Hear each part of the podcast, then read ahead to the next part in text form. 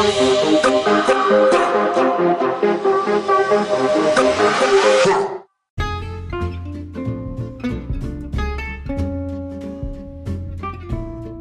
ini gua a- akan bikin live Instagram dua kali nih. Live Instagram duniawi dua kali. Eh, pertama gua akan ngobrol sama Mas Anwar dari Australia yang sesinya eh, sekarang yang pertama. Yang kedua nanti sama Kang eh, Iman Faris eh, dari US yang lagi dari US. Ini pusat langsung dua ini ya, langsung dua sesi karena eh, kayak si stripping sinetron aja ya. Ini Mas Anwar udah ada ya, meskipun belum ada audiensnya nggak apa-apa kita ngobrol berdua aja. Aku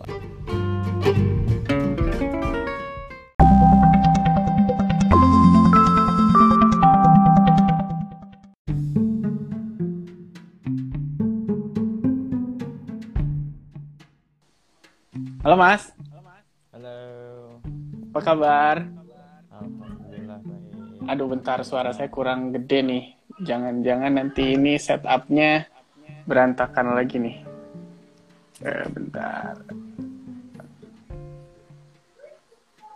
Aduh, aduh, aduh. Oke. Udah buka puasa mas? Udah dari tadi, ini udah jam 10. Buka puasa jam setengah 6 tadi.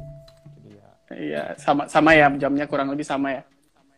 ya kalau jam waktu bukanya kurang lebih sama. Kalau kalau aku sih belum makan nasi nih, karena tadi kayak takjilnya banyak banget. Gak apa-apa, santai aja lah. Iya. Iya iya, soalnya juga apa? Jujur kayak kalau gue ya selama masa uh, quarantine time ini uh, pola tidurnya berantakan banget. Jadi kayak hari ini pun tadi ya ngantuk banget karena kan gue biasanya aktif malam ya. Hmm. eh apa? Dengan situasi sekarang jadi dibikin lebih enak karena kan nggak ada klien yang meeting minta ketemu segala macam kan. Tapi di- diperparah karena harus su- subuh kan. Hmm. terus pas pagi-pagi nggak bisa tidur jadi tidurnya dua jam tiga jam mungkin efektifnya jadi ngantuk. Terakhir tuh kita- awal-awal, Mhm. pas awal-awal aja sih, pas awal-awal di sini kayak em, shutdown kayak gitu agak bukan shutdown sih, sebenarnya lebih pas awal-awal dari pihak kampus em, mutusin buat online itu agak sedikit kelabakan buat adaptasi dan emang agak kacau juga tidur segala macam cuma ya sekarang udah normal lagi sih udah biasa. Udah bisa blend in dengan situasi dengan situasi ya ya dipaksakan sih karena mau gimana lagi situasinya kayak gini Iya, iya, iya. di rumah aja kuliah segala macam nugas di rumah ya ah. Eh, jadi terakhir tuh kita ketemu waktu itu kalau nggak salah di US Embassy bener nggak sih ah, Yang- 2000 Eh, delapan sembilan belas masa Enggak. no, no. Kayaknya 2000 eh aku pulang eh pas pulang dari Australia bukan sih apa sebelum berangkat dari Australia ya? sebelum yang kuliah Berangkat. Enggak, sebelum Oh, enggak, ya? sebelum yang kuliah, sebelum ngajar sebelum berangkat ke ah, ini 2018 awal. Kayaknya hmm. Januari gitu. 2018 Ah, gitu. kalau nggak salah kita tuh sempat ngobrolin mau pengen bikin project bareng, sempat ngobrol-ngobrol panjang lebar juga kan, tapi ternyata keburu sibuk masing-masing ya. Jadi belum ada. Oke, ini meskipun belum ada audiensnya, nanti tetap aku akan save kan videonya. Jadi boleh kenalin du- dulu mungkin ya ke eh, nanti audiensnya eh, sahabat duniawi, Mas Anwar silahkan kenalan. Alright, halo semua. Em, saya Anwar dari Lampung. Sekarang lagi di Australia untuk mengambil S2 program Master eh, in Teaching English, Teaching English for Speaker of Other Languages atau yang biasa dikenal dengan TESOL. Bahasa gampangnya S2 Pendidikan Bahasa Inggris. Untuk non English speaker. Iya, intinya S2 Pendidikan Bahasa Inggris untuk jadi guru bahasa Inggris ke Indonesia gitu sih. Guru Oke. Inggris. Ya ya ya ya ya. dari kuliahnya dan sekarang uh, masuk semester kedua Oke. karena uh, base apa S1-nya juga sama pendidikan bahasa Inggris. Iya, S1-nya dulu pendidikan bahasa Inggris. Uh, uh, yang gua penasaran ini boleh langsung nanya ya. yang gua penasaran sebenarnya uh, why Australia? Eh, eh kampusnya di mana? Btw eh, di Monash. Uh, di Monash. Monash ya. Uh, Mas Anwar Monash University S2 Pendidikan Bahasa Inggris. Uh, yang gue penasaran pengen nanya sih lebih lebih ke kayak why Australia in the first place gitu untuk dipilih sebagai pendidikan S2 bahasa Inggrisnya.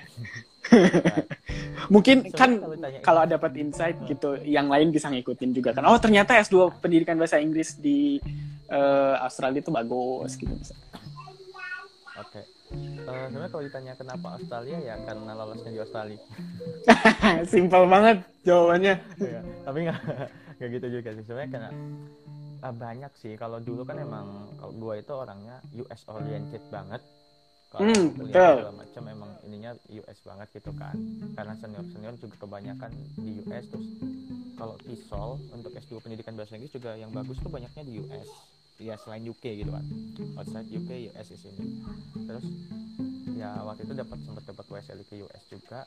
Terus kayak nggak tahu ya kayak pertama sih mikirnya walaupun di awal-awal masih kuat banget ke US tapi kayak di akhir itu semakin ke sini kayak ya buat apa lah ke US lagi gitu kan.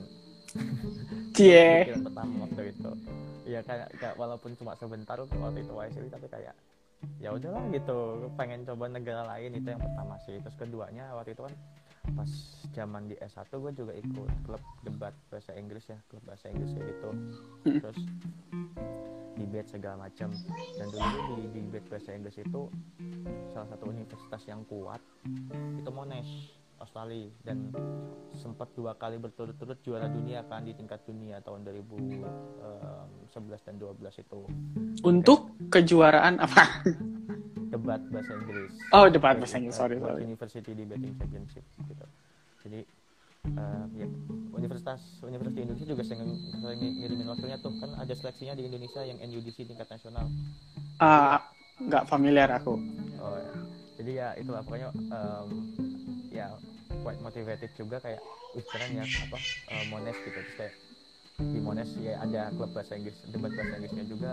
Waktu itu kuat banget terus kayak wih kayaknya seru nih kalau kuliah di Monash kayak gitu. Sempat mikir kayak gitu cuman nggak terlalu waktu itu. Might kan kayak bener-bener um, mutusin di Australia karena waktu tahun 2018 gua kan keterima ngajar jadi language assistant di Western Australia selama satu tahun. Mm-hmm. di asisten pengajar bahasa Indonesia di sekolah-sekolah di Australia gitu. Mm-hmm. nah, waktu itu kan tahun 2015 teman gue lolos terus gue mikir gue pengen coba juga pengalaman kan jadi apa istilahnya guru bahasa Inggris walaupun bukan benar-benar guru masih asisten pengajar gitu ngebantu guru utamanya. Karena pengalaman banget gitu. Kayaknya gue daftar gue lolos dan pas gue sebenarnya pas gue daftar language assistant untuk berangkat 2018 kan gue daftarnya 2017 itu di tahun yang sama gue daftar beasiswa buat S2 juga dan alhamdulillah hmm. dua-duanya lolos gitu cuman waktu itu bukaannya yang buka program pertama itu language assistant dulu dan yang namanya kita bikin essay beasiswa segala macam kan harus visioner dan harus terkoneksi satu sama lain kan hmm.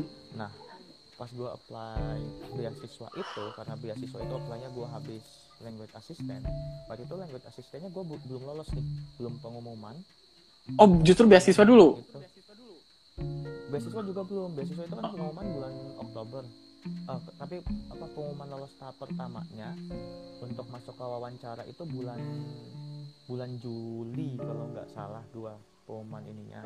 Cuman kalau pengumuman language assistant itu bulan Juni tapi deadline-nya bulan Mei waktu itu. Nah gue daftar dulu kan language assistant waktu itu dan gak tau kenapa pas gue daftar gak tau kenapa ya gue nothing tulus tapi gue pede gue lolos gitu. Hey. ngeliat esai gue gue pede banget gue lolos. Nah pas apply beasiswa di esai gue pun gue tulis. Gue akhirnya milih Australia milih Monash. Kenapa milih Monash? Karena gue bilang gue tahun depan bakal jadi language assistant ngajar bahasa Indonesia yang di mana ketika gue ngajar bahasa Indonesia walaupun yang gue ajar bahasa Indonesia status bahasa Indonesia di Australia adalah bahasa asing. Yang artinya gue dari segi konsep adalah ngajar bahasa asing yang sebenarnya sama konsepnya dengan ngajar bahasa Inggris di Indonesia. Gitu kan? Nah itu yang alasan pertama. Gue bakal dapat insight uh, pengajaran bahasa asing di Australia terus dua gue bakal ter, apa tahu dari segi kurikulum dan pendidikan yang ada di Australia sehingga nanti ketika gue kuliah selain bakal inline juga bakal memudahkan gue untuk mencari topik-topik ketika riset gitu. Tentang dunia pendidikannya bisa compare satu sama lain itu lebih gampang gitu kan. Hmm, hmm, hmm. gue walaupun satu tahun gue langsung praktek, praktek nih di, di sekolah-sekolahnya gitu. Langsung ajar gitu langsung uh, bersinggungan langsung dengan kurikulumnya. Itu yang gue bilang di esai gue waktu itu. Uh, kar- karena kalau nulis esai kan ya itu harus harus berkesinambungan dan harus nyambung satu sama lain dan harus kita harus, harus bisa menjabarkan dengan baik waktu itu. Nah akhirnya ya udahlah karena gue emang bakal jadi language assistant walaupun belum diumumin kan tapi gue yakin banget. Akhirnya gue bikin esai itu gue bakal um, ya gue bilang gue masih nunggu dan uh, tapi gue yakin dan ya kayak gitu lah terus keduanya dengan gue berada satu tahun di Australia tahun 2018 gue secara uh, secara langsung bakal adaptasi dengan kondisi education dan kehidupan yang ada culture kehidupan yang ada di Australia sehingga ketika, gue kuliah kuliah gue nggak perlu adaptasi lagi Iya. gue pernah di US tapi gue cuma satu bulan itu nggak benar-benar adapt sama kehidupan yang ada di US gitu Karena karena tinggal di hotel juga segala macam. iya bener Kalau di US mah. Iya tinggalnya di hotel gitu kan kayak nggak berasa. Sedangkan gue kemarin itu kan tinggal benar-benar di rumah gitu. Jadi gue bilang gue nggak perlu adaptasi gue nggak perlu susah-susah lagi uh, dan gue nggak perlu khawatir tentang kehidupan gue dan itu bakal secara otomatis support belajar gue ketika gue uh, udah udah bisa langsung adaptasi gitu. Nah, ini, hmm, hmm. um, dia gue nulisin itu dan pas wawancara pun ditanya ya gue jawabnya itu. Kenapa? Intinya gue milih Australia itu karena secara eh, apa ya secara garis merahnya itu secara benang merahnya itu bisa ditarik dengan gampang dan Jadi bagus gitu. Iya. Dan ngebungkusnya jadi bagus. pas apply. Iya banget itu sih. Jadi sebenarnya buat nanti pas buat kuliah juga kalau ada yang mau daftar segala macam ya make sure apa yang kita tulis itu benar-benar bisa menguatkan posisi kita gitu. dan bagi gua itu menguatkan banget. Dibanding gua bilang gua mau ke US terus ya emang US bagus-bagus. Cuman kan apa ya ya bisa sih tetap bisa diolah gitu kan esainya cuman kayak mikirnya itu jadi jadi ribet lagi gitu beda, beda lagi mikir untuk bikin esainya Hmm, benar benar. Ya, tapi menarik yang poin soal tadi pas apply uh, language assistant, lu punya confident gitu, nothing tulus tapi confident itu eh gue sempet sih juga ngerasain yang kayak gitu pas YCL yang academic fellow sih itu. Kayak eh gak tahu aja dari awal tuh udah yakin gue bisa, gue dapet nih, gak tahu kenapa? Akhirnya eh, dapet deh gitu kan yang yang itu. Karena eh kalau boleh dibilang ya, gue tuh sangat berbeda mungkin dengan eh, teman-teman yang ikutan YSIL yang lain. Karena mereka berasal berasal dari university yang eh, apa ya, yang beneran kuliah gitu. Karena gue itu gak pernah kuliah full time, gue itu selalu kuliah karyawan gitu. Jadi kayak gue ngerasa juga eh, beruntung juga sih di situ bahwa eh, yang dilihat emang hal lain nggak ya nggak dilihat lah gitu apakah gue eh, apa dari university yang full time atau enggak karena gue bilang mas bahwa gue tuh eh, apa part time gitu part time students yang eh, malam kuliahnya segala macam gitu. Sebenarnya lebih ke ini sih hal-hal yang bikin kita confident itu background kita dan apa ya dari background itu kan ada kayak ke siapa gitu. Lebih kalau lebih gampangnya dibilang secara kita sih CV kita gitu kita udah confident dengan apa background kita. Terus pas kita nulis essay juga udah dipersiapkan dengan baik. Apa yang mau kita omongin dan apa yang mau kita uh, offer ke mereka kan.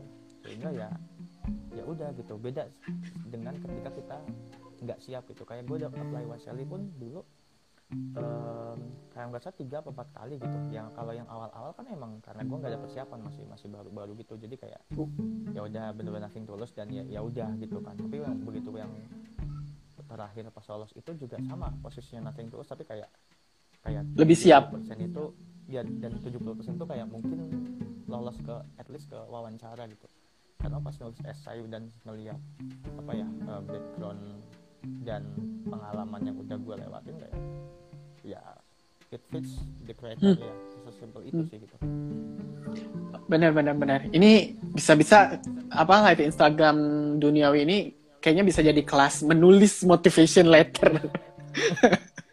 Iya.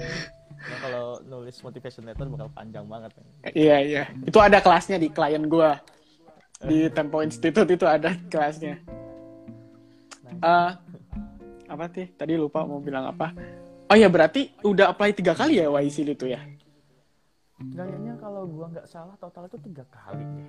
Yang pertama itu pas masih namanya sushi, gua coba apply waktu itu yang environment, sushi environment. Kan waktu itu pas pertama keluar tuh sushi ada tiga, religious pluralism, environment, sama media, media and journalism gitu.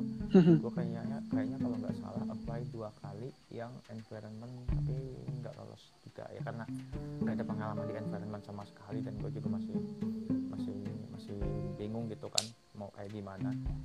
Baru bener mencari jati diri.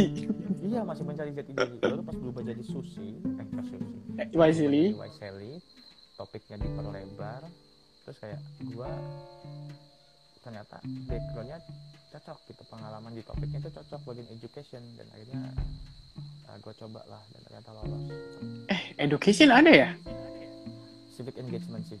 Kan civic Oh, engagement menaungi iya, education iya, human rights segala macam gitu. Ya ya ya, ya benar benar benar. Oh berarti kalau civic engagement di Eh, apanya? Kampusnya? eh, kampusnya dan eh, kampusnya ba- salah itu ada Illinois terus em, oh yang Ohio sama Massachusetts. Gue dapetnya di Massachusetts di UMass oh di Massachusetts ya di eh, apa? Di East East, East apa West sih? West ya? Bukan University of East Massachusetts. Coast bukan East, bukan East, itu East West itu environment di Hawaii. Kalau gue di University of Massachusetts. Nggak maksud gue kayak di Daerah Di apa? kampus. Eh, nggak maksud gue kayak kan ada dua sisi tuh yang sisi yang New York oh, eh, Bos- oh, oh, Boston itu tuh apa sih Eh, East Coast East Coast East Coast ya East, East, Iya, East Coast kan ya iya. Wak- waktu itu gue juga di East Coast berarti kan di eh, Connecticut dan gue juga ke Oh. Massachusetts sih kan gue ke Iya. Harvard juga kan soal soalnya Connecticut sama Massachusetts kan tetanggaan cuma satu Makanya. Ah, ah. statesnya emang tetanggaan jadi gue ke Harvard eh, pasti lu juga lah masa enggak? Iya pasti. Dan Harvard deket. Iya yang gua enggak itu ke MIT kenapa tetanggaan loh? Nggak ada nggak jadwalnya nggak tahu kan gue ngikut doang ya peserta ya. Oh. kan Kayak- bisa kabur loh dari Harvard Bi- bisa kabur. sih cuman gu- gua nggak tahu kenapa nggak kepikiran gitu. Mungkin eh, apa enjoy the moment gitu ya. Tapi gitu gua juga nggak terlalu nggak terlalu puas sih pas jalan-jalan ke apa em, ke ininya ke apa sih nah, daerah namanya Cambridge ke daerah situnya gitu nggak terlalu ya nggak terlalu puas gitu karena ya waktunya mepet. Terus ada jadwal-jadwal gitu terus kayak ya udah. Tetap ada kelas kan karena iya. Ya karena kita memang short course ya ke sana. Iya, anyway. buat jalan-jalan full. Iya makanya oke.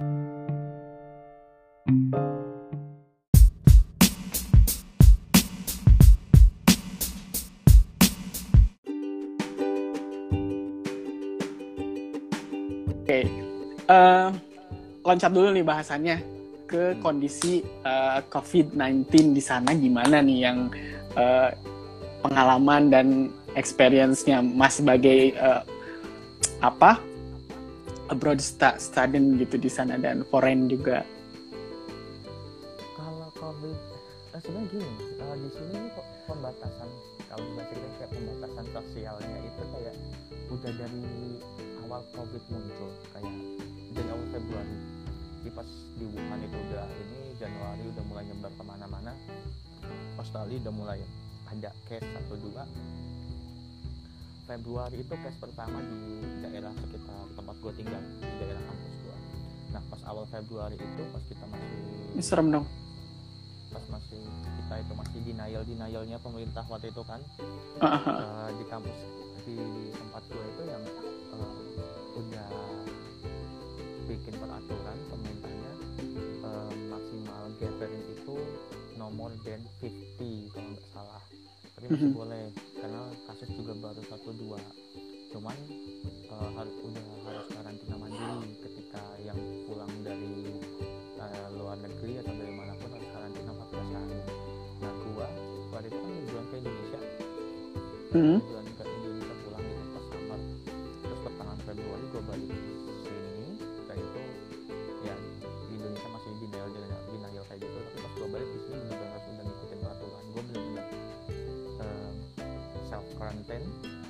14 Mhm. hari pas 14 hari itu gue ya emang nggak pergi ke mana-mana. Pergi keluar cuma buat belanja. Terus baru segitu begitu udah 14 hari itu gue keluar ketemu teman-teman karena ada rapat nyambut mahasiswa baru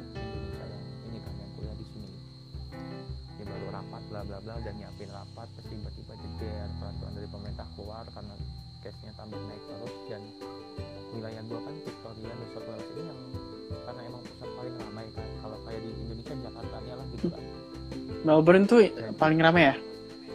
ya Melbourne Sydney, Sydney eh, kedua Sydney pertama Melbourne Ah. kedua tapi kita kan adalah tetanggaan gitu kan kayak kasusnya udah paling banyak di Australia naik terus terus pemerintah langsung ngeluarin peraturan di mana em, apa eh, gathering maksimal cuma dua orang Hah? Gitu. What kind of gathering?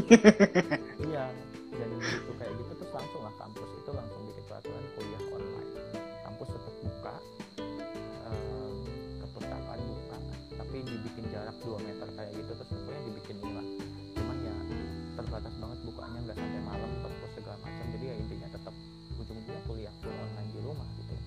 jadi gue cuma keluar pas rapat itu doang. Terus habis itu benar-benar di rumah. Jadi gue total di rumah dari pertama gue nyampe sini sampai sekarang itu kayak udah hampir tiga bulan. Di maksudnya itu ya ketika di Indonesia itu baru nerapin beberapa ya udah hampir dua bulan juga ya Indonesia. Gue tuh yang benar-benar udah kayak tiga bulan di sini di dalam rumah terus gitu. Jadi kayak benar-benar ketat di sini. Kayak apa eh, dari pembatasan maksimal dua orang itu terus habis itu pas di Jakarta masih ribut-ribut lockdown atau enggak di sini udah shutdown duluan. Mereka bilangnya shutdown enggak lockdown. Karena kalau lockdown kan benar-benar di ini kan dikunci tapi kalau di sini waktu itu shutdown em, cuma nggak boleh berpergian keluar kayak gitu. Terus em, ya sama kayak PSBB di Jakarta lah gitu Hmm. PSBB sama dengan uh, shutdown gitu ya? ya tapi tetap ada perbedaan perbedaan peraturan intinya kita itu masih boleh keluar tapi kalau cuma buat belanja belanja aja gitu kayak belanja keperluan sehari-hari terus habis itu em, apa ya em, kalau seumpamanya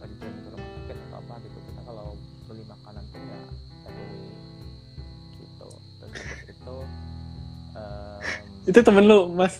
ya itu teman gua si si Ya, Nggak, soalnya gue juga ada beo kan. Kali aja ke gue. Enggak. nah itu ya pokoknya benar-benar ini dan di situ ketat yang di mana ketika lo ngelanggar lo didenda kayak sampai 15 juta kayak gitu dan kemarin ada yang kena denda dendanya itu karena kan kita kan ada ya ada ya, apa ya daerah kayak gitu kan emang udah ada tempat belanja segala macam. Jadi ada orang waktu itu pergi beli air mineral tapi dia keluar dari daerah dia. Kosong kali. keluar kecamatan. Kayak karena keluar kecamatan nggak mungkin lah banyak. Keluar kecamatan gitu akhirnya polisi kan keliling terus di sini. Kena lah dia kena razia terus kayak ngapain kamu jauh-jauh? Kan di tempat kamu juga ada katanya. Akhirnya dia kena denda dia denda segitulah 1.500an dolar jadi sini Gila, serem amat. Kalau didenda, kalau ada denda kayak gitu sih, mending gue nggak ke mana-kemana juga nggak apa-apa dah. Nah iya, terus nih nih kayak teman gue bilang ada OTG keliling-keliling. Nah kalau di sini selain emang tegas, yang paling bagus di sini adalah trackingnya, sistem tracingnya, tracing em, yang positif dan yang ODP, OTG kayak gitu. Jadi ketika lo dinyatakan positif data lo keliling ke mana aja itu langsung keluar besoknya Bener-bener Itu pakai apa ya? HP apa ya? ya ya kan sistem transportasi di sini juga terintegrasi dan kita ba- kebanyakan orang naik transportasi umum dan Mhm. naik transportasi umum kan pakai kartu kartunya itu juga nyimpen data kita ke mana aja jadi begitu ini langsung ke track semua. Namanya nggak disebutin kalian cuma pasien nomor berapa jam segini ke daerah sini naik kereta ini naik eh, bus ini naik mobil ini. Jadi bahkan bahkan di kampus gua kan yang positif mahasiswa empat.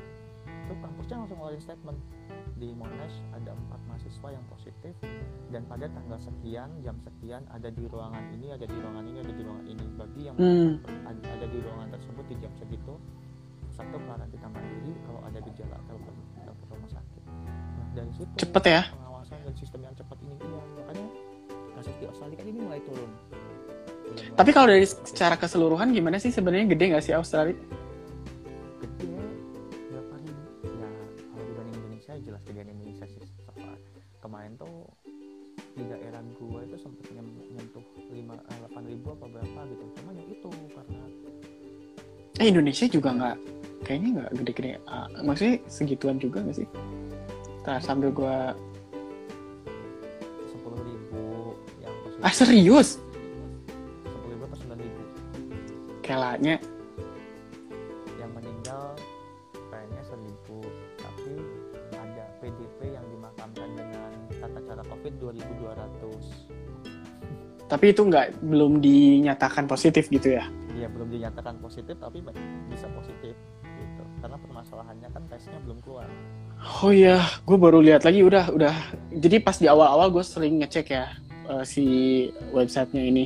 Terus ini gue baru ngecek lagi ini udah 9.700 ya Indonesia.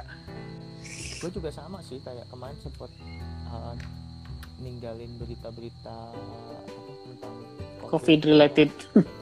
ya it's quite stressful Uh, Mhm. ditambah lagi ya gue jauh dari orang rumah gue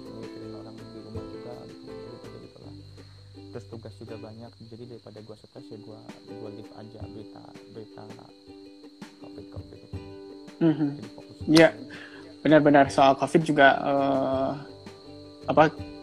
Gue pribadi sih ngikutin lah gimana anjuran dari eh, pemerintah segala macam segala macam dan semoga cepat eh, apa beres juga karena gue lumayan terdampak bisnis yang kafe mas. Jadi udah eh, pas ada larangan untuk ya kalau kafe kan ngumpulin orang ya pada saat ada anjuran nggak boleh ngumpulin orang segala macam. Oke kita hanya take away aja. Pas kita cobain take away itu ya nggak works, nggak nutup operation. Akhirnya kita eh, pertengahan April kemarin akhirnya kita totally close aja gitu kafenya. Ini juga banyak di sini yang close dan banyak yang dari rumah juga atau kalaupun buka take away kayak gitu banyak Mm-mm. restoran itu yang pegawainya ya pemilik Dirumahkan. kayak pegawainya banyak dirumahkan.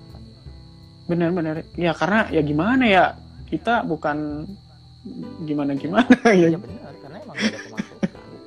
Kan Iya. Hmm. cuman ya karena di sini lumayan jalan masalah pembatasan segala macam ya karena itu pemerintahnya jelas mau ngapain gitu ketika bilang pembatasannya pembatasan ketika emang ada dampak ekonomi mereka udah jelas gitu mau ngapain bahkan kayak apa eh, banyak orang-orang yang terdampak dirumahkan kayak gitu udah dikasih per minggunya 500 dolar untuk warga yang enggak hidup citizen gitu. Terus ini mahasiswa kan juga banyak yang di sini kerja part time segala macam dan akhirnya ter- terdampak. Nah mahasiswa itu salah satu mahasiswa internasional itu salah satu penghasil revenue terbesar juga di Australia untuk ini segala macam. Kan emang banyak yang kayak gitu. Makanya dana ke semua mahasiswa internasional dan semua sih intinya yang apa yang mandiri kayak gitu dan terdampak nggak bisa kerja per orang dikasih 1100 nggak bisa buat Kalau lu dapat jangan lupa traktir mas. gua dapat lah Iya iya iya. Beasiswa kan. Gila. iya di suruh pulang nanti gua. Itu mau sapa-sapa dulu nggak mas? Kayaknya lebih banyak temen lu yang eh, tadi sempet join-join. Iya, tadi lewat ada Gilang. Ada Chandra, ada eh, ini katanya dia kayak kenal mirip sama anak pang Pink Sewu, Pink Sewu apaan? Pring Sewu itu daerah gua itu Chandra ya sama ada Dwi Dot Wahyudi ada Septian halo Septiandis Rivengtias Hai Azam ya ya bapak lebih terkenal ya audiensnya banyak yang ikutan ke sini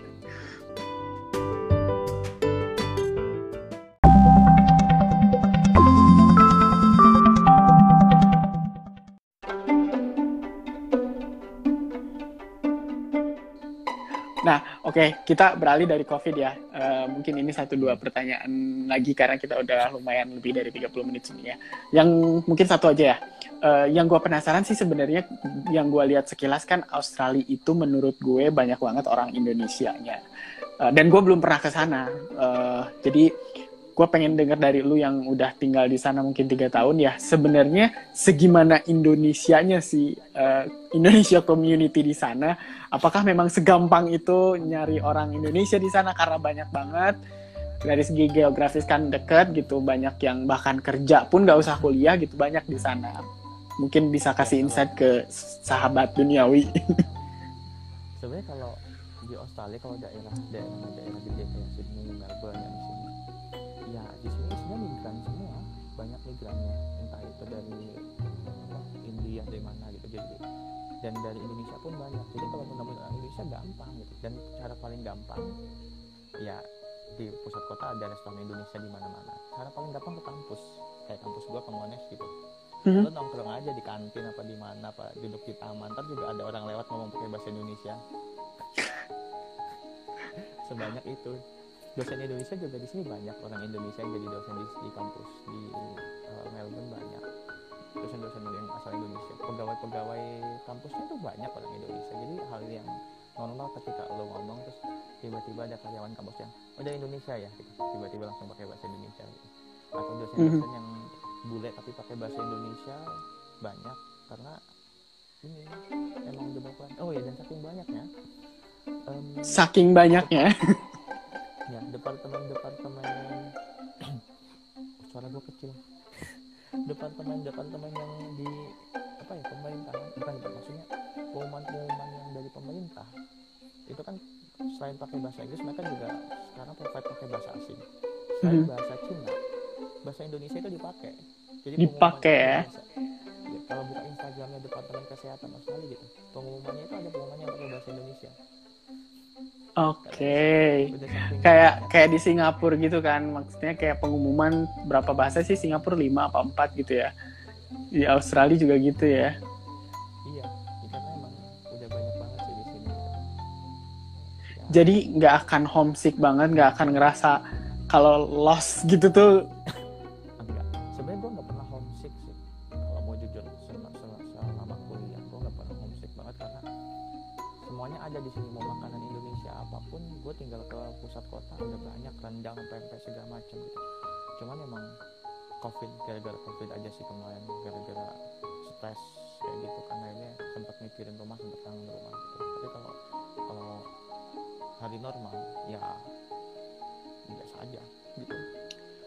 kayaknya ya kalau buat gue si Australia itu lebih cocok mungkin kalau gue kerja sih dibandingkan kuliah kali ya.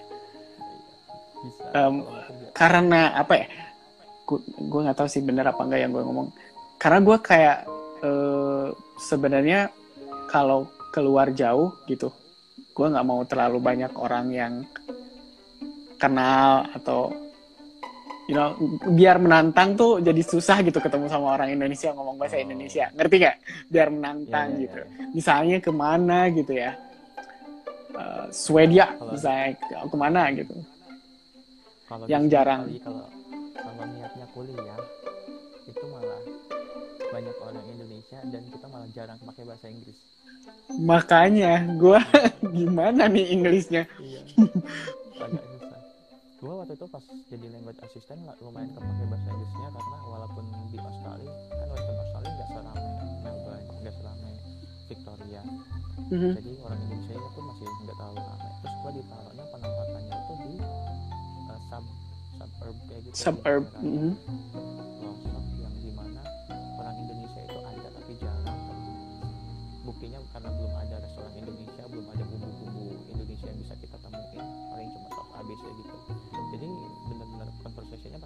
Inggris nah saat itulah ketika gua bahasa Inggris gua bagus banget se sepan Sepanjang. gua paling bagus paling bagus tuh pas 2018 2019 20 begitu kuliah ya B aja gitu karena lebih banyak ketemu anak Indonesia terus ngobrol pakai bahasa Indonesia Untungnya lu S2 pendidikan bahasa Inggris, jadi kan belajar bahasa Inggris gitu. Untungnya. ya cuma ya gitu tetap dipakai. Oke deh kalau gitu. Eh mungkin ada hal lain yang pengen di share mas ke sobat dun- sahabat duniawi nih kalau misalnya mau ke Australia atau mau S2 atau mau apa gitu. apa ya sebenarnya kalau ya yang mau di share apa ya kalau peluang banyak kayak gue tadi kalau yang anak biasa bisa bisa apply ya buat kalau buat kerja ada program yang gue cuma satu tahun jadi language assistant Mhm. ada ya program-program yang dari sekolahnya mereka cari language assistant tuh bisa gitu. Jadi kalau mau kerja yang sama kayak gue language assistant kebuka. Jadi intinya kalau mau kerja di sini gampang-gampang susah sebenarnya. Karena gini susahnya itu karena kita pasti rebutan eh, untuk visa segala macam karena ada jatahnya visa untuk working holiday segala macam. Peluang untuk kerja di sini ini sangat terbuka gitu Buat IT gimana nih gue? apalagi kalau berskill. Punya skill eh, bisa nunjukin skillnya dan diperlukan kita bisa aja apply di perusahaan terus perusahaan yang belum apa Sponsor. kita itu bakal bakal lebih gampang dapat visa kalau untuk kerja. Dan di Australia itu tiap tahun ada yang namanya working holiday visa. Cuma nggak tahu nih gara-gara covid. Yang di mana kita dapat visa untuk satu tahun nggak tahu sekarang satu tahun atau dua tahun kayaknya cuma satu tahun sekarang di mana kita selama satu tahun itu visanya visa liburan tapi wajib kerja gitu. Ya intinya kita liburan tapi kita boleh kerja. Nggak ada, ada apa ada aturannya gitu mereka buka itu. Terus untuk kuliah kalau mau kuliah di sini enaknya di sini adalah kita bisa part juga. Kalau yang nggak pakai beasiswa gitu atau kalau Hmm. beasiswanya boleh mem- mengizinkan buat kerja bisa part time jadi kan lumayan bisa ada saving bisa apa buat tambahan tambahan kalau yang diizinin kerja kayak gitu. Jadi kayak Australia mungkin bisa jadi salah satu alternatif kuliah karena pendidikannya juga lumayan bagus masih di universitasnya masih banyak yang masuk ke 60 besar dunia. Bisa jadi alternatif buat kuliah dan apa ya nggak terlalu jauh kayak negara-negara lain kalau mau pulang ke Indonesia. Dan banyak orang Indonesia jadi kayak kalau yang yang Aman lah. aman gitu. Gitu. Ya so eh, apa yang a- anak-anak orang kaya tuh biasanya di di keluarnya di Australia. Wih, Crazy, Crazy Rich Jakarta sama Crazy Rich Surabaya itu banyaknya di Monash loh. Jadi Makanya lu mesti panjat sosial mas. buat apa? Kan biar ketemu sama crazy rich crazy rich itu. Hari ketemu kan ada apartemen kampus jadi tiap di kantin pun ya, ya pasti orang-orang itu lewat gitu dan kelihatan dari cara ngomongnya gitu. Jakarta banget kalau nggak Surabaya banget gitu. Jadi gitu muka muka boleh bu- apa Indonesia apa ya misalnya muka boleh boleh apa ya keren gitu tapi gitu ngomong ya bahasa Jawa gitu keren sih yang akhirnya langsung ketahuan gitu kalau itu orang Indonesia orang orang daerah-daerah Jawa gitu Ya ya ya. Surabaya tuh banyak banget sih kayaknya. banyak banyak Oke, thank you Mas Anwar atas eh, waktunya. Eh, apa udah malam kan di situ ya? Mudah-mudahan jam 11 iya jam 11 ya. Thank you, semoga nanti bermanfaat obrolan kita untuk sahabat-sahabat duniawi yang di mana pun berada gitu ya. Next, gue tuh mau ngobrol sama eh, kayaknya si Akang ini juga civic engagement kalau nggak salah dia. iya Kenal nggak sih? ya se kalau kenal banget sih nggak sebatas tahu aja ya saling tahu Ah. Iya iya iya iya. iya. teman banget nggak temennya dia ya. kenal Temannya Mas. temannya ya temannya dia temannya gue juga terus dulu Oh, sempat Oke. aktif sama-sama aktif di debate juga sempat ketemu ya. Sebatas tahu itu aja Oke siap siap siap. Oke sampai ketemu lagi Mas di kesempatan lain untuk ngobrol-ngobrolnya. Terima kasih. Ya.